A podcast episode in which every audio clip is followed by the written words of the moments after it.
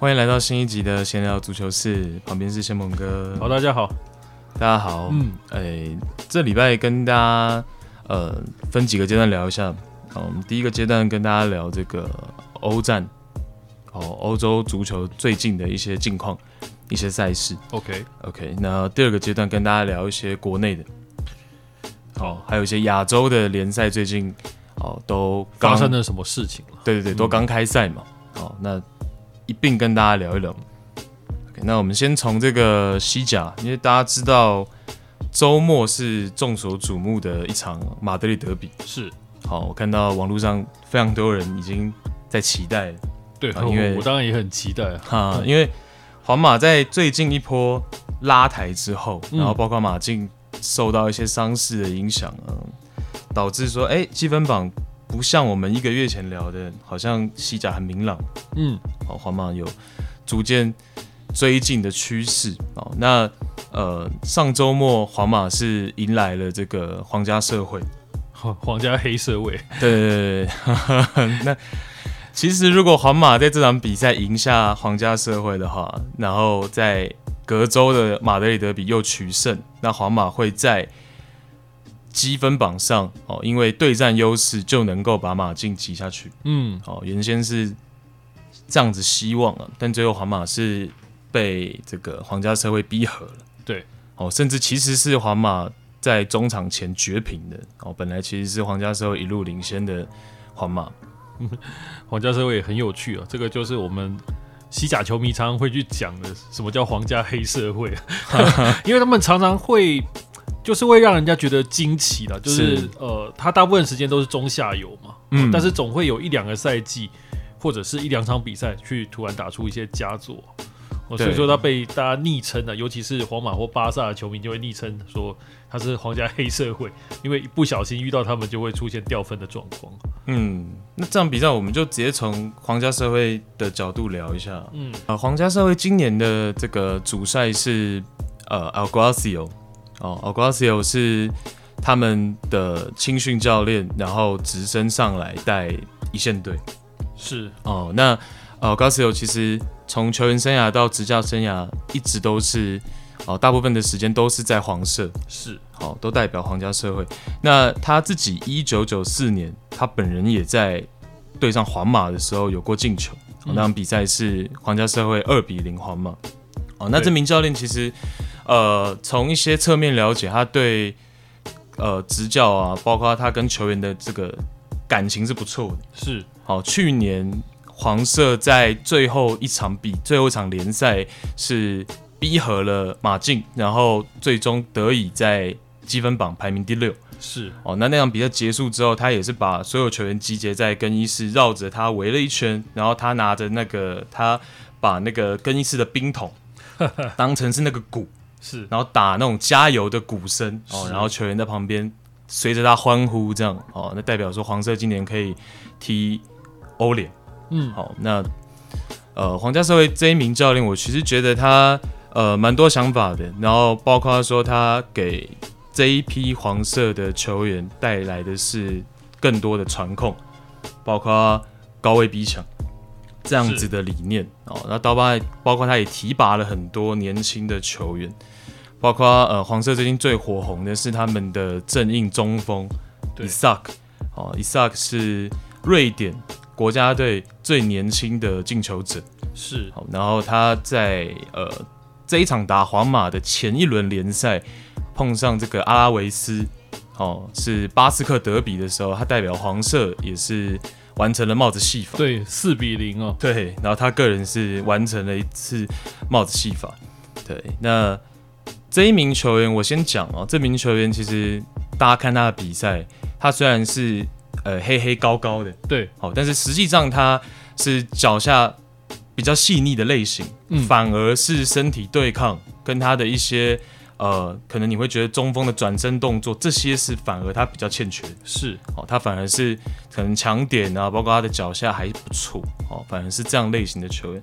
那当然，呃，黄色还有 Oyarzabal，对，Oyarzabal 是已经进过西班牙国家队的嘛？对，而且在上半季，人家说这个 Oyarzabal 应该是黄色在上半季表现很好的时候非常重要的一个 MVP 了。真的，真的，而且他才二十三岁，已经是副队长。对，一九九七年出生，哦，非常年轻。对，对，而且他是那个好像是二零一七年的欧青杯，嗯，哦，西班牙 U 二十一的代表队。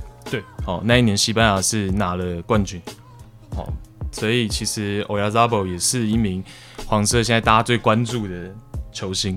对，好，然后还有另外一位是伊利亚拉门迪，因为上一轮受伤了，嗯哼哼，好，然后呃，这个教练就把二十一、二十二岁很年轻的这个 Ruby Mandy 是。也是一名后腰球员，然后在打皇马这场比赛提拔上阵，好啊，是先发，啊，其实这名球员在这场比赛，我认为是表现最突出的。对，那我们等下聊比赛内容的时候，再稍微跟大家提一下。是。对，那呃。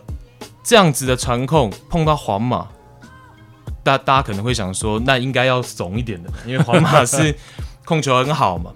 对，哦，那可是实际上，即便是这样的对手，还是让他的这个球员执行传控跟高压逼抢执行的非常彻底。对，做自己的战术。对。嗯不过我觉得这个也没什么不好，因为我们之前就有聊过，嗯，就是说，呃，任何一支球队你在打强队的时候，你本来就是有两种思维，一种就是我针对强队去做部署，做做针对，对、嗯。那另外一种当然就是说我维持我既有的作战计划，我把自己做好，对，拿自己最好的真刀真枪去对方跟对手硬拼看看。那我觉得皇家社会是有这个底气的了，嗯，哦，因为。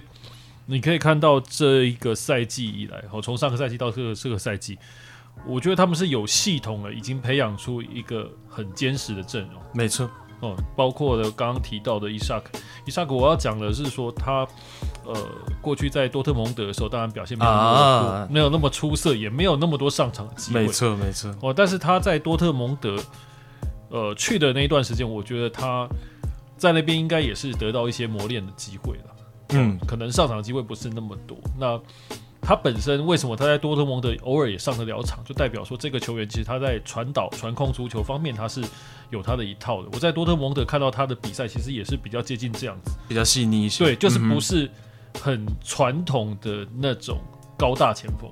对，而且有点被视为有点像那又是一个伊布接班人那种感觉。嗯，可能就是身体对抗比较差，但是他、嗯、他的射术也不错。对，哦，伊萨克的射门，他实际上在黄色是主罚自由脚的，是、哦、他是主罚自由球的。对对，那另外的像我觉得今年像达维西欧瓦回来真的，然后还有这个也是大家英超的老手蒙瑞奥也是在正中。对，哦、那这两个球员当然他就会给这个球队年轻的球队带来很大的安定感，包括一些传控的底气。对，对，对，对，对，对。那达维西欧瓦在十号位的这个位置，他的作用毋庸置疑了。其实他在、嗯、呃，说真的，虽然说他是离开了曼城，然后回到了英超，嗯。嗯呃，抱歉，回到了西甲，但是你从来也不会觉得说他在离开曼城的那个时候他是低潮的时候。没错，哦，他到曼城最后几个赛季，其实他还是年纪比较偏大，但是他在对于球队的贡献来讲也是还蛮有贡献。其实一度他在离开曼城的那个转会窗，本来都跟拉齐奥谈好，嗯哼，哦，然后最后他是选择了回到家乡，哦，加盟黄色。对，可是代表说，其实包括意大利的豪门球队。哦，也是愿意网罗他，代表他的竞技能力还是在那个位置的，可能就是没有办法踢完整场的九十分钟。没错，哦，但是六七十分钟让 David Silva 发挥，肯定还是没问题。嗯，对。那你既然在这个曼城这样的球队，你都还可以维持住一定的坐稳这个主力的一个位置，是你现在到欧陆的其他球队，问题不大了。所以说，他等于是说，有点像是帮助在皇家社会哦这一批。年轻的球员去做一个所谓的连结，嗯，带领的作用，对，安定感，对，所以说皇家社会今年的一个成绩，到目前为止表现的相当出色了。是，那这场跟皇马的比赛就是两个半场是很相像的，都是两队一上来都抢夺中场，然后各自做高位逼抢，然后哦踢得非常凶，嗯，但是黄色都会在最后的大概。二十分钟过后会放缓，嗯嗯，会让皇马做围攻哦，然后可能去防守一些阵型，可能就会比较低位。好，但是光是这样，其实皇马就不是这么舒服了。是踢起来哦，他两个半场一上来，可能没有热开，对他的传控还没有这么好，反逼抢还没有这么突出的时候，就会被黄色逮到一些反击的机会。对，嗯，尤其是在去年我们讲了嘛，这个修改规则之后，没错没错，真的能够逼抢门将之后，嗯、对，能够逼抢门将之后，其实。呃，给了很多的球队哦，他会去设计这样的战术，没错，想办法。尤其像皇马这种强队，他一定从后场就要开始组织进攻了嘛。那你在对方组织进攻这个过程当中，很多的弱队可能会想说，我就前线加压逼抢看看，我看看能不能拿到一些进攻的机会。我觉得这个是现在强队常常会面对面临到的一个战术了。是哦，嗯，我觉得真的是在精神面貌上，因为黄色在欧联是。算是大败给曼联，嗯，但是其实我觉得他们可能更 focus 在联赛联赛一些。我我个人觉得那个比赛的的那个强度，其实，在打皇马这场比赛才有把最好的皇家社会拿出来，嗯，好，然后呃，包括就是 Monreal 跟欧亚扎博是同一侧嘛，嗯，那这一侧其实是相当程度的压制到皇马的。那一侧，好，因为皇马那一侧其实包括 Asensio，然后其实他们更多的边路是交给 Lucas v o s q u e z 嗯。去做，那他是右后卫哦，那所以 Monreal 其实很很勇敢的会跟 v o s q u e z 做一个兑换，嗯，哦，我你插上我也插上，所以蒙瑞奥其实插上是非常非常积极，因为打过英超嘛，他的攻守的 节奏其实是完全不会太逊色于对手的。对，好，那所以在左侧其实逮中了机会啊，也造就了黄色 Porto 的哦右边右边前卫 Porto 的那个进球。对，好，然后呃，其实他进球之后也没有马上摆大巴，是到了呃齐丹三三上三下，好，你连换三名前锋的时候才摆大巴。嗯，好，所以其实也是战术制定的很直接了。就是希望守一个一比零，因为黄色现在排在第五，也希望最终能抢进积分榜前四。对，所以啊，但最后很可惜啊，在八十九分钟还是失手。不过我觉得他这个战术来讲没有什么太大的问题，就是说，没错，在进球之后他没有马上守大巴哦，是因为说你这个进球看他是来的是什么时候？嗯，我今天假设我是最后十分钟的话。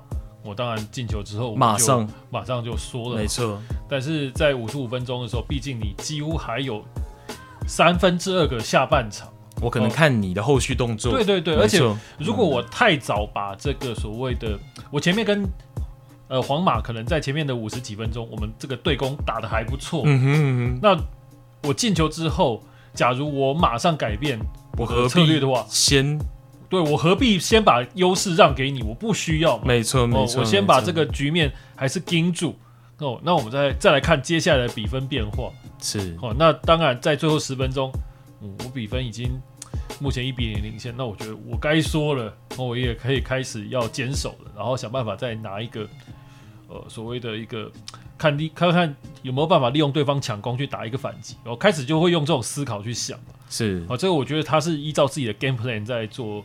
一个所谓的计划，嗯，所以说我觉得没什么太大的问题。那皇马这边席丹三上三下之后没有收到，呃，可能最好的成效。他在七十六分钟是让伤愈复出的 Valverde 取代了摩迪，嗯，哦，那 Valverde 其实做到了很关键的是，因为他是一个，我个人觉得他算是 B to B 的中场，广义的，哦，那他能够来回跑两个禁区以外，他还可以作为一个支点。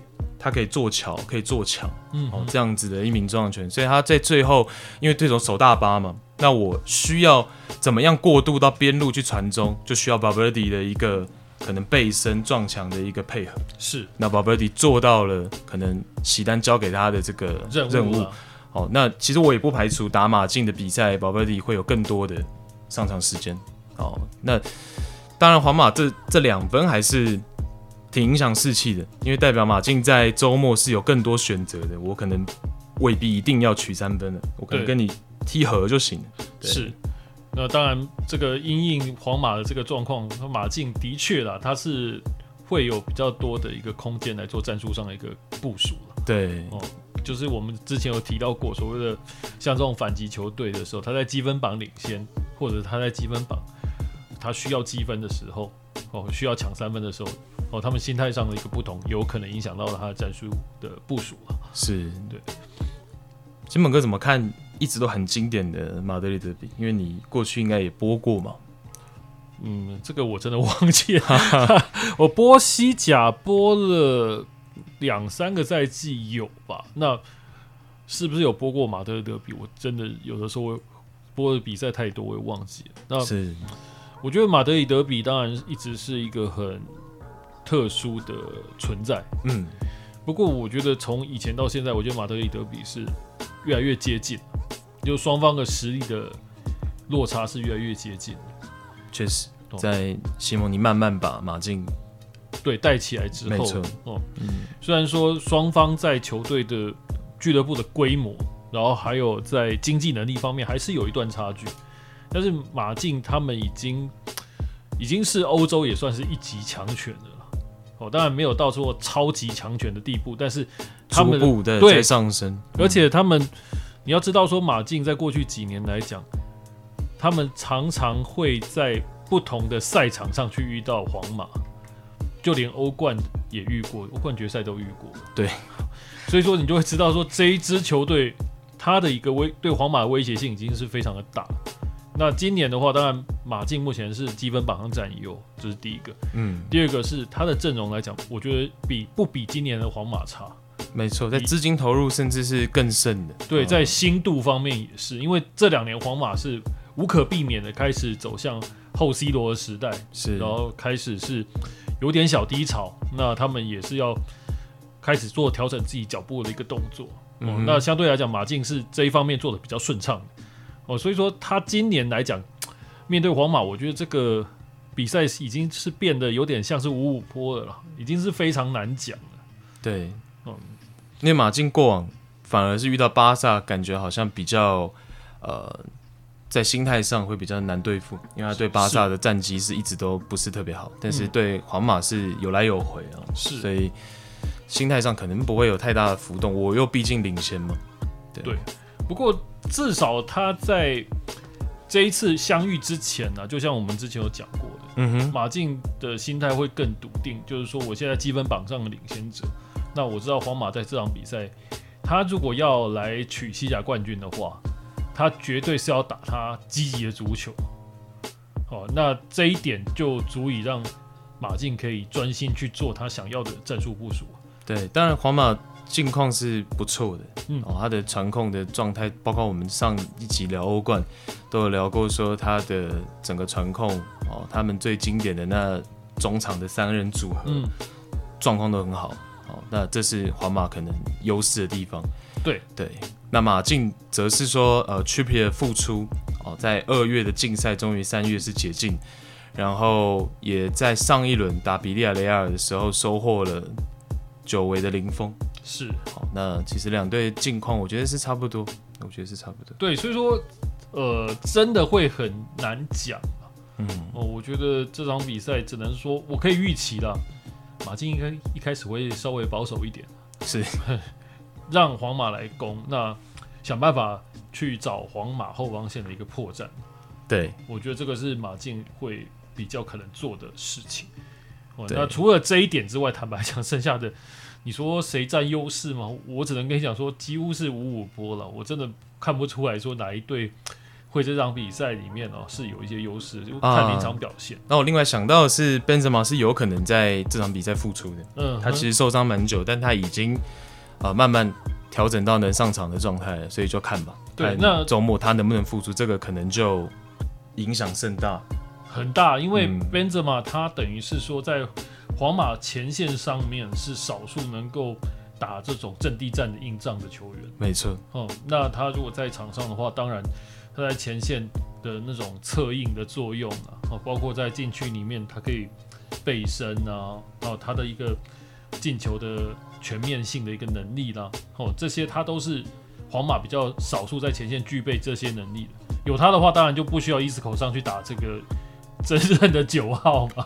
对啊，所以说我就觉得说，呃，他有没有付出，的确对于皇马来讲会是一个相当相当大的可以去看的一个关键点。真的肯定比 Mariano 啊，或者是 Rodrigo 啊，或者是 Isco 去代打九号会更好了。对，这是绝对。毫无疑问的，没错。所以说，本泽马能付出，没错。那就是对于马竞来讲，他们的后防线就要比较小心一点，因为对方有一个这么有经验的纯前锋在前线嘛。哦，那你的后防线很有可能就是在呃这种做这种战术部署来讲的话，他就没有办法有更多的压上靠前去做帮忙进攻的一个状况。确实。好，那我们西甲就聊到这，但是。呃，最后再跟大家讲一下，我是觉得黄色的比赛，大家如果有管道是这个赛季可以偶尔可以看一下，嗯，因为我觉得皇家社会今年的比赛节奏是很快的，不太像是一般我们印象里面的西甲，哦，他他的比赛其实都容易跟对手形成对攻，嗯嗯哼，好，然后踢球的传控啊什么的也是蛮漂亮的，是对，我包括欧亚扎博真的，我们刚刚都想到他是国家队的，对，所以。真的是，我觉得应该欧洲杯也有机会看他的身影，应该有机会了。而且现在西班牙无敌舰队嘛，他们正在也是在做盘整嘛。哦，我觉得越来越年轻的无敌舰队已经会慢慢接上班，对，会慢慢的出事。对，而且呃，我们要知道说，西班牙国家队其实他们一直要比所谓的皇马或者是巴萨的汰换要更快一些，是真的。哦，所以说。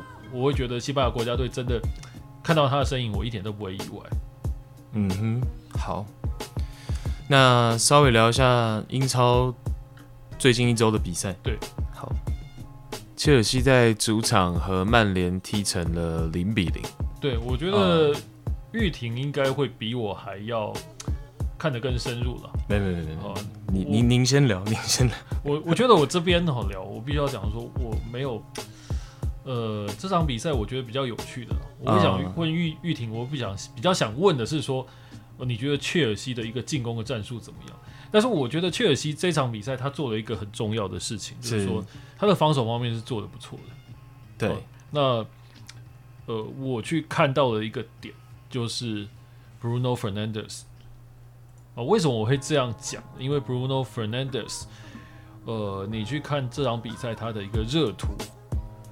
你就会知道说，他这场比赛跟他在前几场，他在这个呃，譬如说呃，曼联在前两轮，或者是他在欧这个欧霸杯的时候面对对手的时候有什么不一样？哦，因为这场比赛曼联还是跟切尔西是踢平的状况嘛。那 Bruno Fernandes 在这场比赛你会发现说，他的传球成功率其实是偏低的。嗯，他的站位。他这一场比赛最常出现的位置，其实是在十八码线的前缘。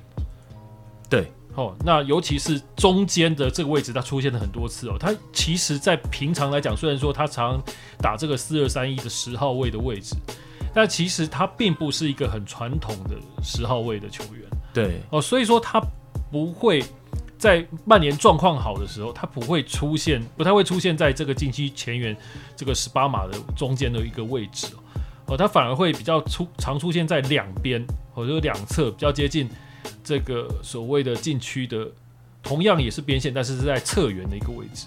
哦，它在那个位置来讲的话，它只要那个位置让它有突破口，它可以传，可以射，哦，可以跑动侧翼，它的效果就会很好。对，但是在这一场比赛里面，它有几个数据是偏低的。第一个，虽然说它两次射门有，这是它基本的一个数字，没错，但是它平。呃，平均在过去的几场比赛里面，他的平均射门次数大概是三点三次左右了，所以说还是稍微低了一点，少了一次。哦，但是这个不能作为完全他被封锁住的一个标准。那其他还有几个标准，就是说，一个就是他的一个呃这个传球的精准度，因为在呃过去几场比赛里面，他在状况好的时候，哦，他的传球精准度平均一场比赛他的一个传球成功率大概都在八成五，就是百分之八十五。左右去跑，嗯，这肯定没问题的。对，嗯，但是在这场比赛，他的传球成功率被限缩到只有百分之七十一。哦，对，我觉得这就是曼联为什么近期大家看到说两百八十五分钟没没取得进球，嗯，然后境况不是特别好，就是呃，Paul Pogba 的 Paul Pogba 的重要性，嗯，当我过去有双核的时候，即便你限制了我 Bruno Fernandes，我还有另外一个人可以做出球、嗯、做组织。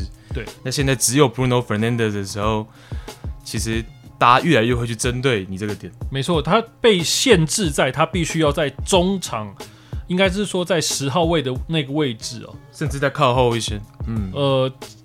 呃，其实他表现好的时候，他有的时候触球的位置反而比较靠后。嗯嗯嗯，就是说他会他会，更灵活，会更灵活。嗯、他不像在不像这场比赛，他几乎被限缩在就是在禁区前远的那个位置上。嗯哼，那他在那个位置上，即使他多拿到球，他也没有办法为队友分出更好的机会，因为他传球成功率其实被偏低了，已经被锁的比较死哦。我我觉得这就是 Tuchel 赛前，因为他其实执教到现在很少让 Conte 直接先发的。嗯。好，那即便康德受伤回来的时候也没有，但是这场让康德先发的作用就在这。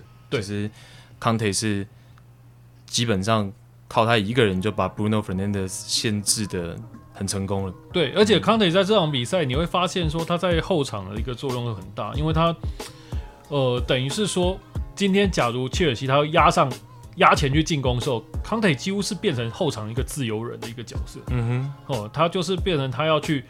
顾这个中场线这一段，因为这一场比赛双方其实都有压上进攻。对哦，这场比赛虽然说是一个零比零，但其实你在看过程里面，双方踩的都是比较高压的一个打法，站位都很靠前。对哦，那这个也是让我比较意外的，因为曼联并没有想象中的那么的保守。虽然说他们是在客场，哦，他们其实也是这场比赛也是压得很靠前。那双方就是在互相逼抢，互相在做。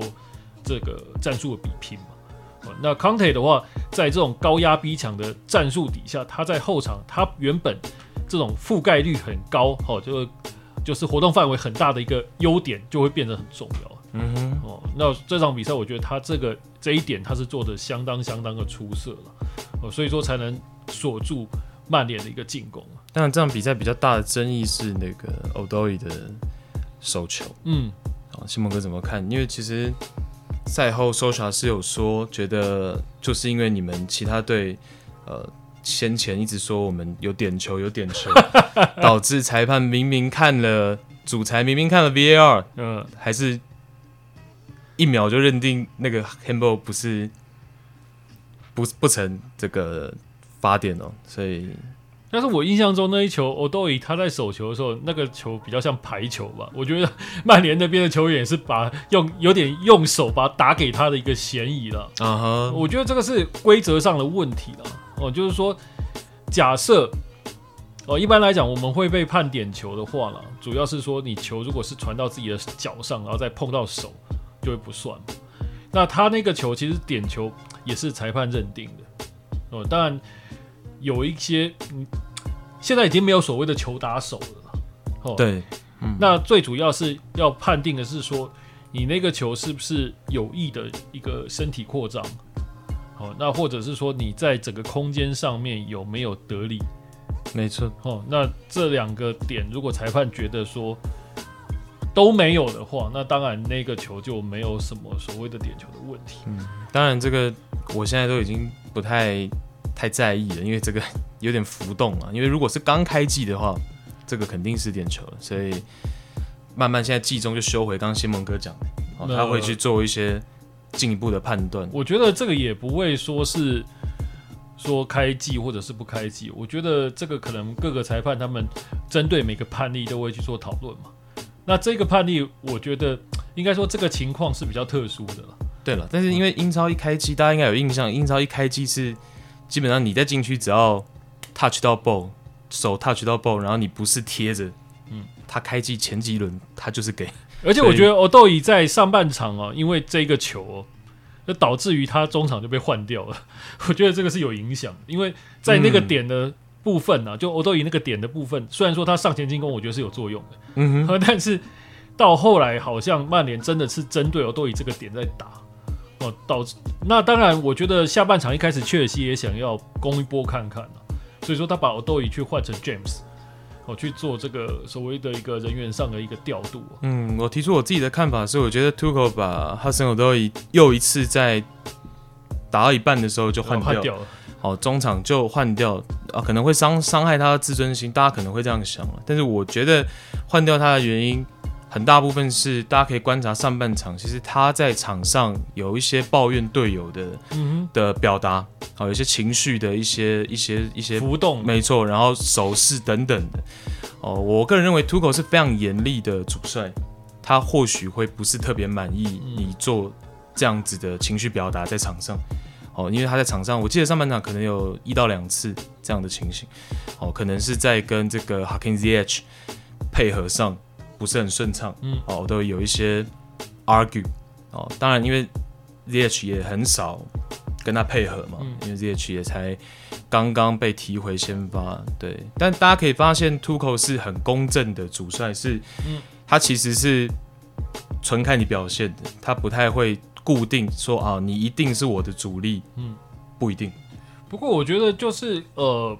刚刚当然玉婷讲的这个，我觉得也是一个一个面向来看啊、嗯嗯。但是我认为还是从战术或者是场场面上来看的话，我都以的确一开始他可能进攻方面做的很积极，对。但是我觉得他防守方面的保护就没有做的很好，对。但是你导致于对方就是一直会往他这个点来打，尤其是 Luke Shaw。对。但是大家会觉得说半场换是不是有一些？提多多的信号了，就未必纯是技术面，因为、嗯、呃，James 上场之后，我们也看到他有几次跟 Aspilicueta 在协防，嗯，哦，可能两个人在协防的时候沟通上还是会有一些小问题，所以这就是你半场马上换一个翼位。可能会发生的情况。不过对，对，不过我当初在看这场比赛的时候，可能没想那么多，我可能就觉得说，他就是战术层面要换人，对，纯粹上的战术层面要换人，因为这个点在上半场出了事情嘛。然后、嗯，呃，下半场我可能一开始的时候，我们知道切尔西在下半场一开始有有一度是比较多的进攻，没错。那那个时候，Reece James 他在上场的时候，其实就有很多很多的这种进攻的参与。对，我，所以说我会觉得这个也有可能是一个点。那那个只是说那一段时间切尔西也没有因此这样去攻进任何一球。对，但我要说的是，Thomas Tuchel 真的是，嗯，很很这种这种调度，可能大家慢慢会习惯，因为他也曾经 Chilwell 跟 Alonso 在中场做过轮换，其实他类似这样子的调度可能会有，我们大家可以慢慢再观察，对他的一些脉络是什么。不过他这场比赛有一有一些这个。所谓的战术的思维，譬如说 game plan 这种想法，我觉得是还蛮明显。像譬如说他在比赛一开始的时候，他想要利用 Giroud 去冲击对方的防线嘛，是，那他就做了很多的这种让 Giroud 去做强点的一个机会，是好。然后到比赛后段来讲的话，他觉得好，对方的后防线很累了，他开始把一些速度型的球员给换上去，没错，好像是 Pulisic，然后跟这个。Timo Werner 哦，都是在比赛后段，尤其是 Timo Werner，我认为他的想法是这样，就是说对方后防线的移动比较慢的时候，你的空间会比较大。那再加上曼联，其实那一段时间来讲，他下半场的中后段有一段时间是压上来比较凶的。没错哦，曼联其实在这场比赛打的是相当的积极哦，所以说他就让 Timo Werner 是。想办法在那个时候上阵，就算他被对方的球员防守，其实他是有空间可以做跑动。没错，嗯，那所以说这个思维，我觉得他跟兰帕的一个差别来讲的话，他的 game plan 的这种呃，至少在这场比赛了哦，我感觉上他的 game plan 的思维是很清晰的，是告诉你说。我在比赛前中后段，我可能要做怎样子的一个进攻？嗯，我觉得像类似这样的三四二一的阵型，或者是三四三，真的是他很擅长了。嗯，哦，当然刚刚讲说欧多伊换 James，先蒙哥讲的也是有可能是为什么？因为三中卫的体系，你绝对要保证你的边路不能落后人家。对，哦，边路不能被人家压制。对，而且你的体能消耗会很大。没错没错，所以换 James 当然也是有可能是这个考量。对，有可能。所以。我觉得其实到目前为止，土口带的还是不错的。嗯，呃，又没掉球吗？没错，没错，这个很重要。因为当初呃，兰帕德在带的时候，坦白讲，球队的进攻火力是有的哦。嗯哼、呃。但是到后来为什么会突然失速？纯粹就是你进攻的时候，你的后防线掉球数实在是你进攻弥补不回来，然后还导致说到后来你的前线因为你的掉球数多，大家的信心降低，那进攻的。也开始不顺了，对，而且我我我我我觉得他真的特别呃公正啊，就是说暂时来说，因为大家知道很多预测是兰帕没有办法把这么多球员在更衣室管理的很好嘛。嗯，好，那其实包括 ZH 前面没有办法先发，有一次这个 Tuchel 在记者会就说，呃，他对 ZH 很抱歉。嗯，然后这场就给他先发的机会了。其实，呃，种种面向来说，他在现在执教切尔西的初期，算是给大家平均机会。对，因为这个我要讲了，这个真的就是所谓的蜜月期嘛。没错。啊，这种一个总教练来的时候，呃，跟球员都是一个全新关系的开始，所以不愿意太果断也是一个好方向。对，让大家去开放竞争啊。所以说，有的时候换总教练。也不全然是所谓的总教练能力的问题哦，有的时候是换个手气啦，或者是换个更衣室的气氛呢。嗯，我觉得这个都是换总教练可能的一个原因呢。哦，所以说我会觉得这不让人意外。好，那再来我们聊这个啊，热刺跟这个伯恩利是对四比零。好，那这场当然就是。我们齐天大圣 Gareth Bale 把筋斗云跟金箍棒找回来了啊！对对，没错。那这场比赛就有这个感觉了。基本上，坦白说，我先前是觉得他已经有点被打回原形的感觉了。嗯。但是，当然通过媒体啊什么的，大家会去很多英媒就喜欢去呃揣测，或者说去去闹 Mourinho 说，哎，是不是你又跟更衣室的谁不好了？是不是你跟 Gareth Bale 又关系不不行了？其实是没有的，因为他其实也给了 Bale 蛮多替补的机会啊。他也说，其实 Bale 身上有一些大大小小的伤势影响他的发挥啊。嗯，那从这场比赛可以看得出来，大概率是身体状态已经恢复到一个程度。对，而且。重点就是说，他开始跟球队有一些化学作用。嗯，我觉得这比较重要，因为在过去他状况不好的时候，因为毕竟你球队战绩不理想，然后你又这么大牌，那英媒又很喜欢找战犯，那所以说也很喜欢到个人的推特上面去找这种蛛丝马迹。嗯哼，啊，所以说 Gareth Bale 那个时候只要任何一个推文不是那么正面的时候，就可能是中性的。马上就会被猜测，那尤其是拿去会拿去跟这个可能呃球队的发言拿去做比对，或者是穆帅的发言去做比对哦，所以说那个时候就出了很多事情，大家都觉得说哦，Gareth Bale 是不是又不好了哦，嗯，然后他可能心态上又有问题，或者是说他的能力不如以往，但是这场比赛我觉得看起来就是。就是很开心呐、啊，就是以前的 Gareth Bale 好像回来那种感觉。嗯，我觉得身体状态是有进步了。对哦，因为呃，之前看他替补上阵的时候，包括杯赛先发，可是他不会像过去做一些过人的动作，嗯，或是也不会这么愿意去尝试一些过去，比如远射啊，或者是边路的一些奔袭。哎，好像很多时候是分给队友，对，他不会这么愿意去。去自己去尝试进球啊等等，但这场比赛是，呃，感觉就是乘着筋斗云回来的这种感觉。对，当然，当然，伯恩利这种球队，我们之前也讲嘛，伯恩利双带取的球队，他是这个长传冲吊，那先吊球其实就对他们这种要防守出发的球队很伤，压力就很大的了。对，因为原本他们可能也是设定说热刺哦，他们可能想要抢个一分。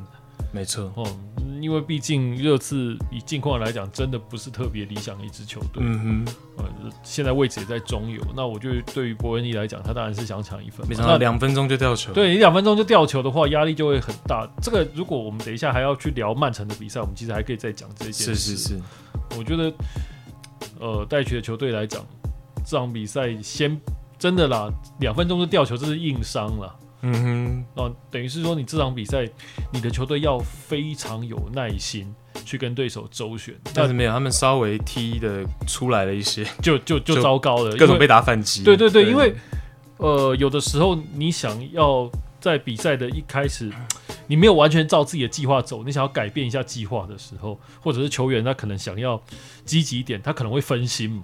对，那分心的时候，你对于后防线。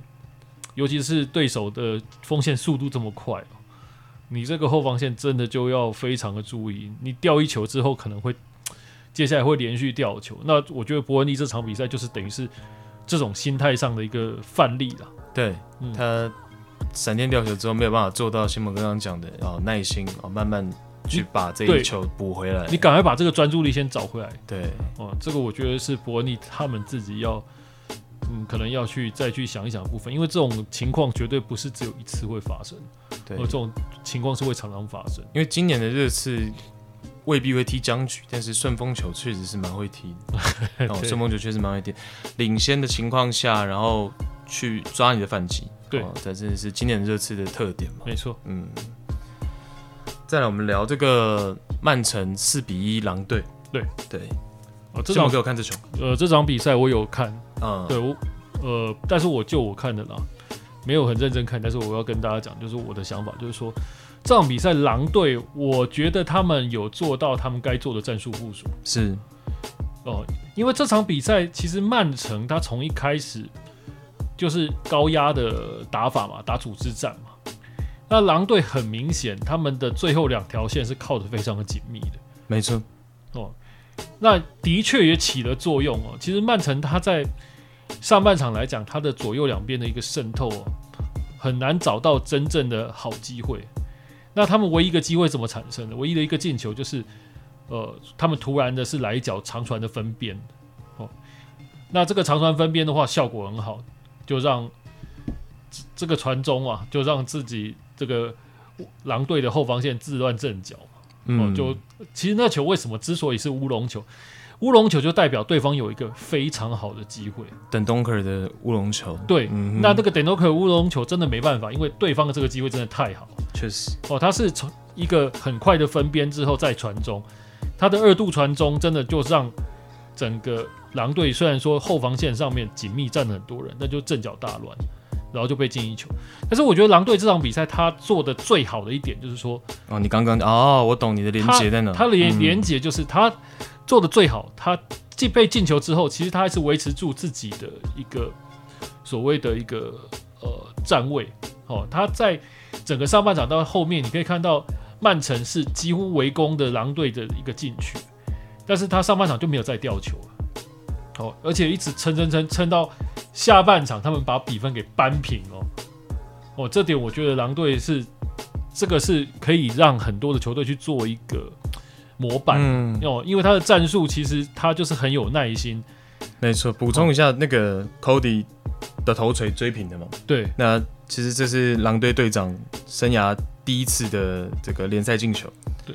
对，如果我没有记错的话，这是一个定位球了。没错，没错。哦，这个就是所有的弱队对强队最好的一个模板，就是说我即使先吊球，嗯哼，我还是要先撑住，然后做好我的防守，然后呃，就是保持在对比赛的专注力。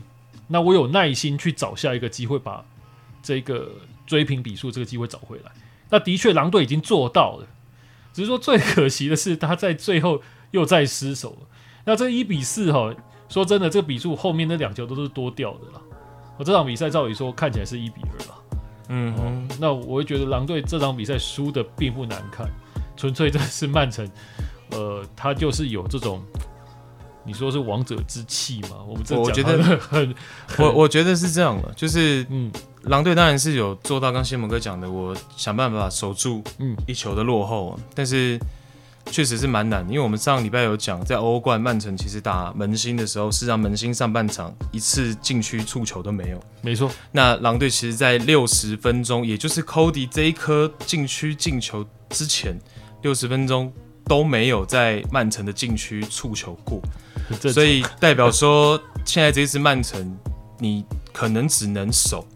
哦，或者就尤其是这种比较就是中下游的球，但我不觉得狼队弱了，对，只是说没错，即使是狼队有反击能力的这样子的配置，他也只能先做这样的战术。没错，没错，没错。那就是最后就是考验细节，因为现在你要守住曼城，其实真的有难度，是因为其实狼队是三四二一的阵型，嗯、那曼城强到什么程度？他在右边路，他的第二颗进球，他在右边路是总共四个人。好，他四个人就能让你狼队需要三四三的阵型退后成为五五中五后卫嘛，还不够，还需要变六个人，他还要在边路再多一个，都都守不住。所以说我五后卫都不够了，我的我曼城利用宽度的能力已经达到，你用五后卫都守一条线，我都能传中找到很好的机会。我觉得曼城他最厉害就是说他在上半场跟下半场他的战术是有点改变。嗯哼，哦，上半场你会发现说他比较像呃过去我们前一前一场比赛看到的那一种呃那一种呃阵地战的方式，就是 Sterling 啊。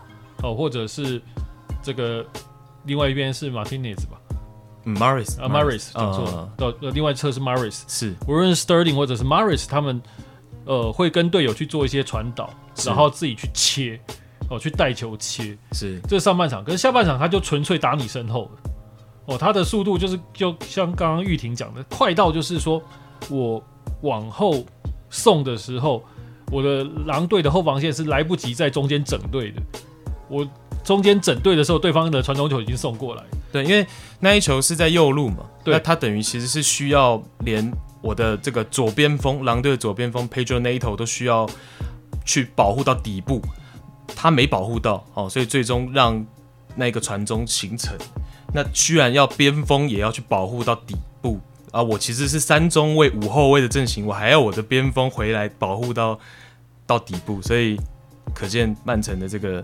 包括站位也好，包括他们传导在边路四个人的小组配合，就足以牺牲掉你五个人的防守还不够。其实狼队就是说他们的回防来讲，嗯，因为你比赛后段的，大家说真的也比较累，你比较很难很快的，就是回来找到站位。没有没有，我觉得其他们已经做到很好。对，他他的五后卫都都到位，他都到位，他堆积在中间，对，可是他只能勉强把球给。清掉，对，可是就最后不够啊，你清不远嘛？对啊，就对方是抓到第二波就走，对，因为就走，因为曼城的站位真的太好，是他边路的球员在边路，嗯、那比如说呃，De Bruyne 他也会去、嗯、呃勒布，就大家我们说 health space 的那个地方，他会站在那个地方，对，让你担心说我会不会在那个地方接应，也意思就是说曼城总会让你不知道我到底要往哪里出球，我有太多出球选择哦，我 Mahrez 在。半空间持球的时候，德布劳内站他前面，然后边后卫跟边锋站在他的另一侧，哦，右侧边路的地方的时候，我狼队很难守，我不知道你到底是要往哪里传，最后一个直塞嘛，就就破解。对，因为他们在最后的那大概十几分钟都是这样打，你就看到就是狼队的后防线有点疲于奔命，他就只能做一条线的前后跑啊。就是说，所有五个人就是一直往前往后折返跑。对，因为你不知道他纵向还是横向，对，我没办法兼顾，所以基本上就被对方的曼城这种快速传的传中给破解掉了。确实是有难度，除非是真的我们讲最纯粹的大巴了，我就是我就是低低位到不行的那种。最死的大巴，可是狼队明显也没有要到这个程度了。对，哦，联赛也没必要这样。虽然说他们比较紧密，但是后来的那个后防线还是跟不上对方的进攻。就像西蒙哥讲，还有身后空间，能被利用。对，所以说就最后，呃，多掉两球，那个不是这场比赛该有的比数了。我对，其实一比二就是了了。对，因为呃，曼城那个第二球大概就盖棺定论。没错，嗯，因为。狼队这场比赛是没有什么能力去把这一球追回来，所以说我们过去常常会讲说，狼队可能他的进攻能力这几年都还不错，是。对你有 Neto，你有 Traore 哦，但是 但是这场比赛这个等于都没有用，因为你工厂中场完全控制不到球，对，而且还是显示出狼队的这个前场的板凳球员还是有点少。哦，没有办法让 NATO 跟 Traore 下去做一个轮换嘛，所以你的反击的威力可能到了后半场会有一些下滑。对，而且曼城真的太强了，嗯，以目前的状况来讲。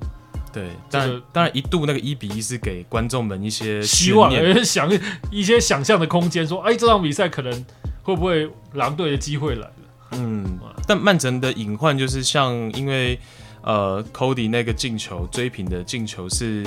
从呃 Rodrigo 的一个犯规开始的，嗯，那其实曼城的这个后腰哦，大概六号位 Rodrigo 其实感觉每次到下半场或多或少还是会有一些体能的问题，嗯，那平常有 Stones 哦，中后卫其实为什么要放 Stones？是因为 Stones 是有向前出球的能力，而且他能盘带一定距离，嗯，能够。一方面的帮助 Rodrigo 去做出球，那今天是 Laporte 先发的时候，其实 Laporte 当然他的出球水平也很高，但是他可能就未必能向前多盘带一步，那这个就会没有办法那么协助到 Rodrygo。这个可能是瓜迪奥拉，因为毕竟被扳平了嘛，他肯定还是会有一些些的的叮咛到他。嗯，或许之后在这个部分，可能说，哎，我到了后面二十分钟把 Fernandinho 摆上来啊，或者是做一些怎么样的微调。当然，金多安今天也不在，嗯，哦，这场他是做了一些小轮换的。嗯，对，所以说我会觉得这场比赛狼队做的不错了，但是还是不够。奈何曼城对，确实境况太好。对，啊，那曼城现在这个二十一世纪以来俱乐部的连胜纪录已经快要逼近拜仁。好，这个是大家另外一个英超后续的看点。对，一个看点了啊，但是、嗯、现在是二十连胜，呃，仅供参考了。那拜仁是二十三哦，拜仁的记录是二十三。对，没没关系的，这种 小 小事情，最终啊的 title 是比较重要。那当然，现在曼城是非常接近那个 title 的。对对，就在三场啊，所以大家可以稍微注意一下了。那谢蒙哥，你觉得英超的积分榜后续？嗯，因为我们今天早上呃，曼联是又失分的嘛？对。曼联又是一个零比零，现在跟大家报告一下，曼城已经领先十四分。对，所以说对于这个英超来讲啊，那个乱了大半季啊，结果徒劳。对其他队来说，现在是有争四的份。对，嗯哦、呃，但是但是我会觉得说，现在哦，就其实跟我们想的已经是蛮像的哦，就是说我们大概在两三个礼拜前。就曾经有讲过，就是说曼城很有可能是要脱颖而出的一支球队。我们也一直在聊利物浦失速的事情，我们一直在聊。对，利物浦失速是真的有点太夸张了。哦，不过现在好像看起来是犹未完矣，然后他们还是有争取到前三名的一个机会啊。没错，哦，我觉得这个前三名会太激烈，我只能这样讲。我觉得大概从阿斯顿维拉往上都还有机会了，因为呃。阿森纳的教练这个阿特塔已经说了，这个前四不太是他们这赛季的目标了。原来你是用这样子的一个理由去看说，可能方向更多是欧联冠军的，对吧？啊，更多是欧联冠军。但是数字上面他是有机会的啦。但是这个他可能要配的是那种接下来要个五连胜那种那种数字，你才会可能到前三的。对，当然数字，但是你要想他申请还有这么多球队，对，所以等于我就算连胜。我生前的球队要都往下掉，所以这是比较难的点，比较难。对，没错，没错，没错。哦，那当然现在，哎、欸，主我觉得主要是看还有几支球队，像是西汉姆联。我觉得西汉姆联可能以前四来讲，他是属于大家比较惊讶的，他还继续留在前四了。没错。哦，而且他打法就是很朴实无华嘛，哦，他的阵容也不是特别的有新度，还可以的。哦，但是莫耶斯的球队嘛。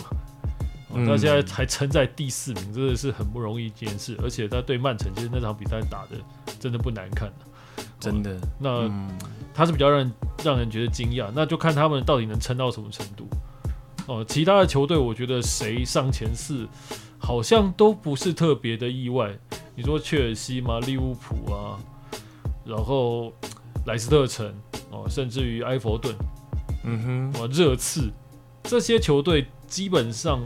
就是英超前四都应该会有的一个格局，所以说接下来就是看谁上前四，这个应该是最大最大的悬念。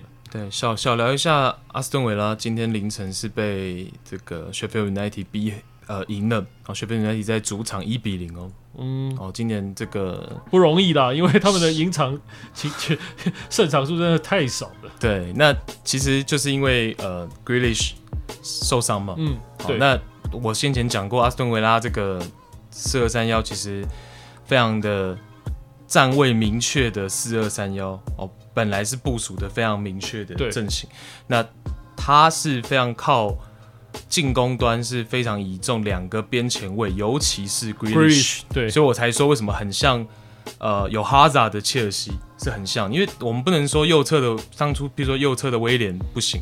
但是当哈扎不在的时候，一定整体的进攻强度还是会有落差，因为还是更偏单核一些。对，好、哦，那阿斯顿维拉其实就遇到了这样的情况，Grealish 不在的时候，球队的创造性或者说创造空间的能力大大减少，对方防守也少一个点哦，所以说我觉得，嗯，嗯，他就呃最近的几场阿斯顿维拉比赛，你都可以看得出来，他就没有那么多创造进球机会的能力了。对，然后我这样是看到他们的主帅 Smith 其实已经，譬如说把 Barkley 刻意的摆在后手，想说，哎，如果上半场踢了一个不错，或是僵局，Barkley 可以后上，嗯，但是也没有达到他的这个希望。最终他们是呃传控呃控球率最终是七比三哦。哦，最终是这，这很正常。我觉得其实这个对于阿斯顿维拉来讲，本来就是一种考验。没错，我假如遇到所谓的前段班的球队，尤其是 Big Six，阿斯顿维拉他的战术一定会非常的明确。但是你当你面对谢雪菲联这样子的，嗯、这个几乎是快要笃定降级的球队，你要压上去进攻，这就对你的真正的这种阵地战能力来讲，就是一种考验了。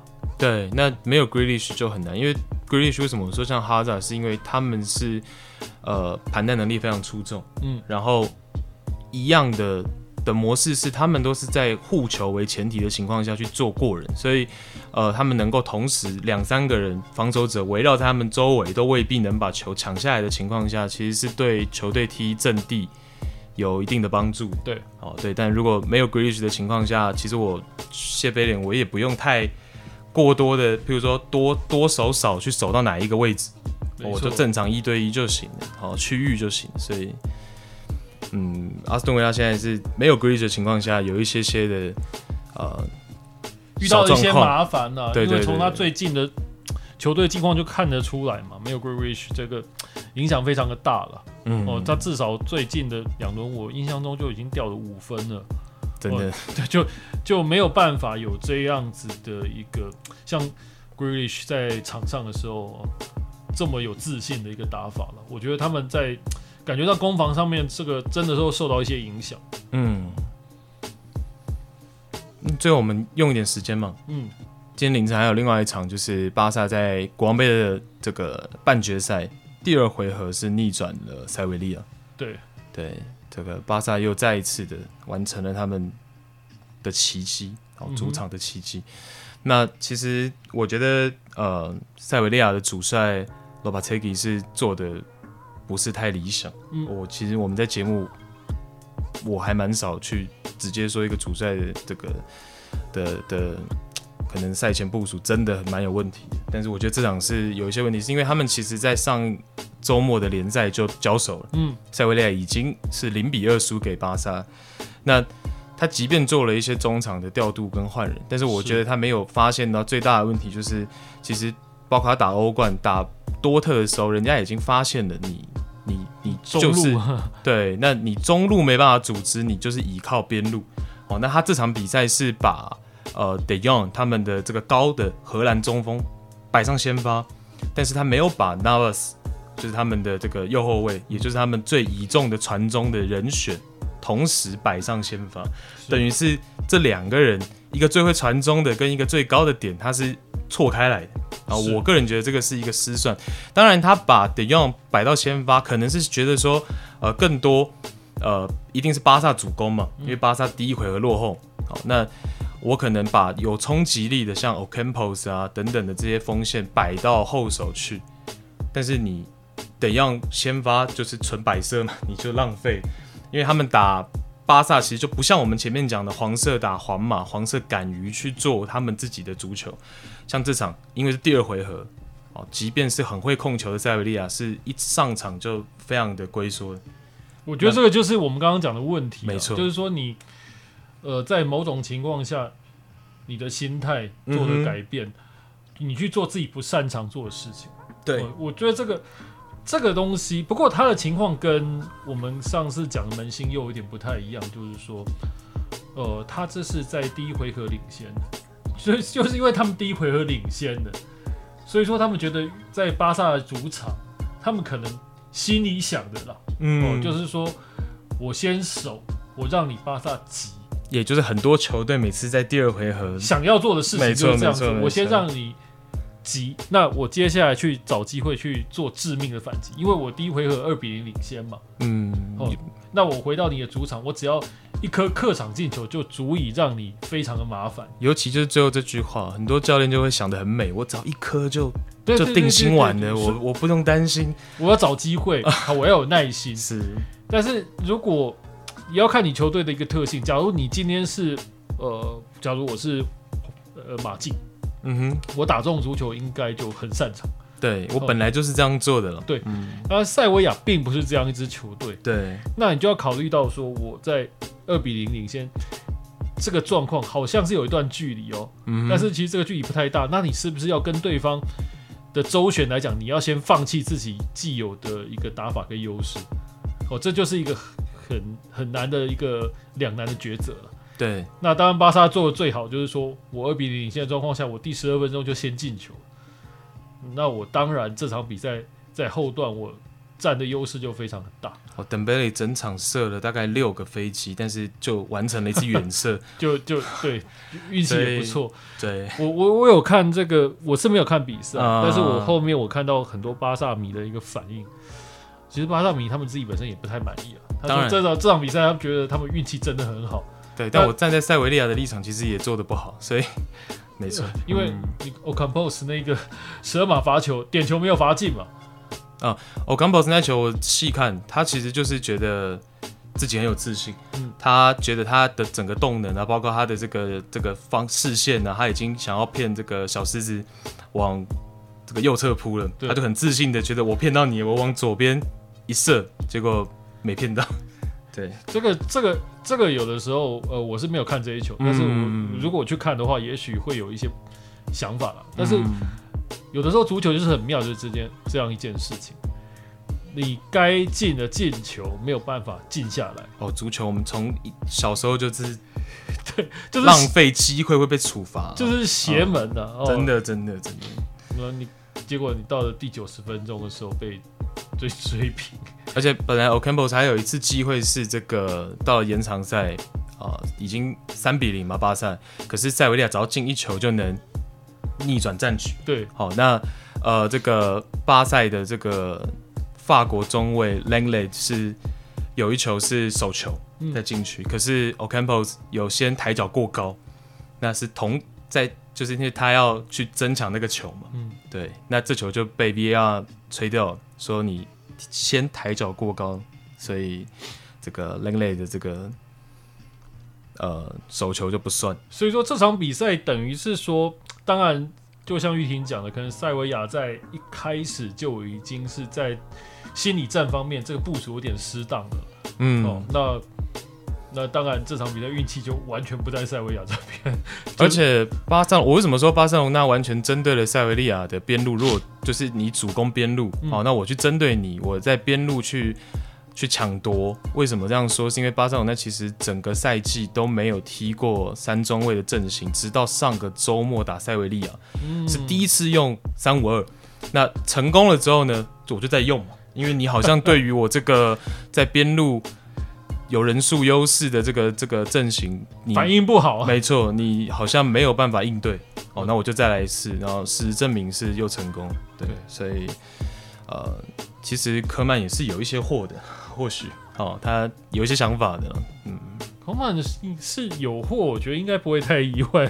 从球员时代，应该他就是属于那种被没错想象是比较有头脑的球员。确实，但是你要在执教。另外有一番证明，这另外一件事情，没错没错。不过现在就是对于巴萨来讲，呃，很重要了。我因为我今年，呃，以巴萨来讲，他要争取每一个锦标来讲的话，国王杯可能是他比较有希望的一个项目了。对，当然，我觉得对巴萨球迷是一个振奋。嗯，我们不不一定会这个四大皆空了嘛。对对对，对我觉得这是一个。好的讯号了，但是对塞维利亚来说就很可惜。对，塞维亚啊，抱歉，塞维亚真的就是怎么讲？这个几场比赛他已经这两周了，无论是在欧战边面对多特，或者是在联赛北赛遇到巴萨，都不是这么的顺利。对他的一个战术部署都明显是出了问题哦。嗯，哦，这个真的只能讲说，塞维亚很有可能在下个赛季啊，嗯。会不会有可能没有办法出现在欧战上面？这个就再看看吧。对，当然他的呃人手其实也没有大家想象中那么足啦。比如说这个 Alexis Vidal 啊，或者是像这个呃 Rakitic 啊，其实都是从巴萨那边跑过来的嘛，嗯，啊，其实也是有某方面来说是可能不是那么符合巴萨的这个未来了嘛。然后包括这个 Gomez，哦，也是亚特兰大的气将，嗯，对吧？那当然可能是一些个性上的关系。他们还有一些球员是从中超回来的，哦，那所以其实呃整体配置也没有大家想的这么好。包括 Fernando，嗯，哦，Fernando 其实就是在曼城被 Fernandinho 挤走的嘛，嗯，对，所以其实。塞维利亚的阵容，假设他今年能够在联赛排到前四，应该也不会太让球迷失望的其实这个配置，我觉得说好也好不到哪里去。我相信以西甲来讲呢，嗯、除了皇马、巴萨，然后再加上这个马竞的球迷，应该会以冠军为目标。其他的球队，我认为呢，都是争四。对，第四名。不是说都是真四，但是第四名对他们来讲应该都是很可以接受的一个结局了，嗯、因为毕竟呃，大家在这种所谓的一个财力啦，哦，或者是本身球队的基础实力上面，就是有这么大的一个差距在那边，真的，嗯，嗯，所以说我，我并不会觉得说塞维亚他们在面对巴萨呃输了之后，他们可能会崩盘，我觉得是不会了，哦，但是就是说很可惜，就是说关键时刻嘛。哦，你的杯赛输对于塞维亚来讲的话，比联赛我认为是比较严重的。嗯哼，对，那就看吧，因为他在联赛对的就是我们开头聊的皇家社会哦，那真是很有可能是这两队要进行到最后，所以是西甲另一个看点。对，说真的，塞维亚这个最近的这个失速蛮可惜的，因为他在之前是很顺的一个状况。之前联赛来讲，基都还处于一个五连胜以上的这种连胜，我觉得这个只能说，可是他那五连胜梦到碰到的对手就都不是前十名的的球队了，所以 anyway 至少他 基本是他基本分都拿下来了，对了，所以就看后续嘛，嗯，他跟黄色的这个拉锯战，我觉得也是另一个看点吧，除了争冠以外，西甲的部分，对，没错。好，那呃，第一阶段跟大家聊欧洲的足球，这礼拜就跟大家聊这，多聊了一些西甲。是，好，那德甲就没聊，我们下礼拜再哎看情况跟大家聊别的联赛。嗯、OK，好，谢谢孟哥，第二阶段见，拜拜，拜拜。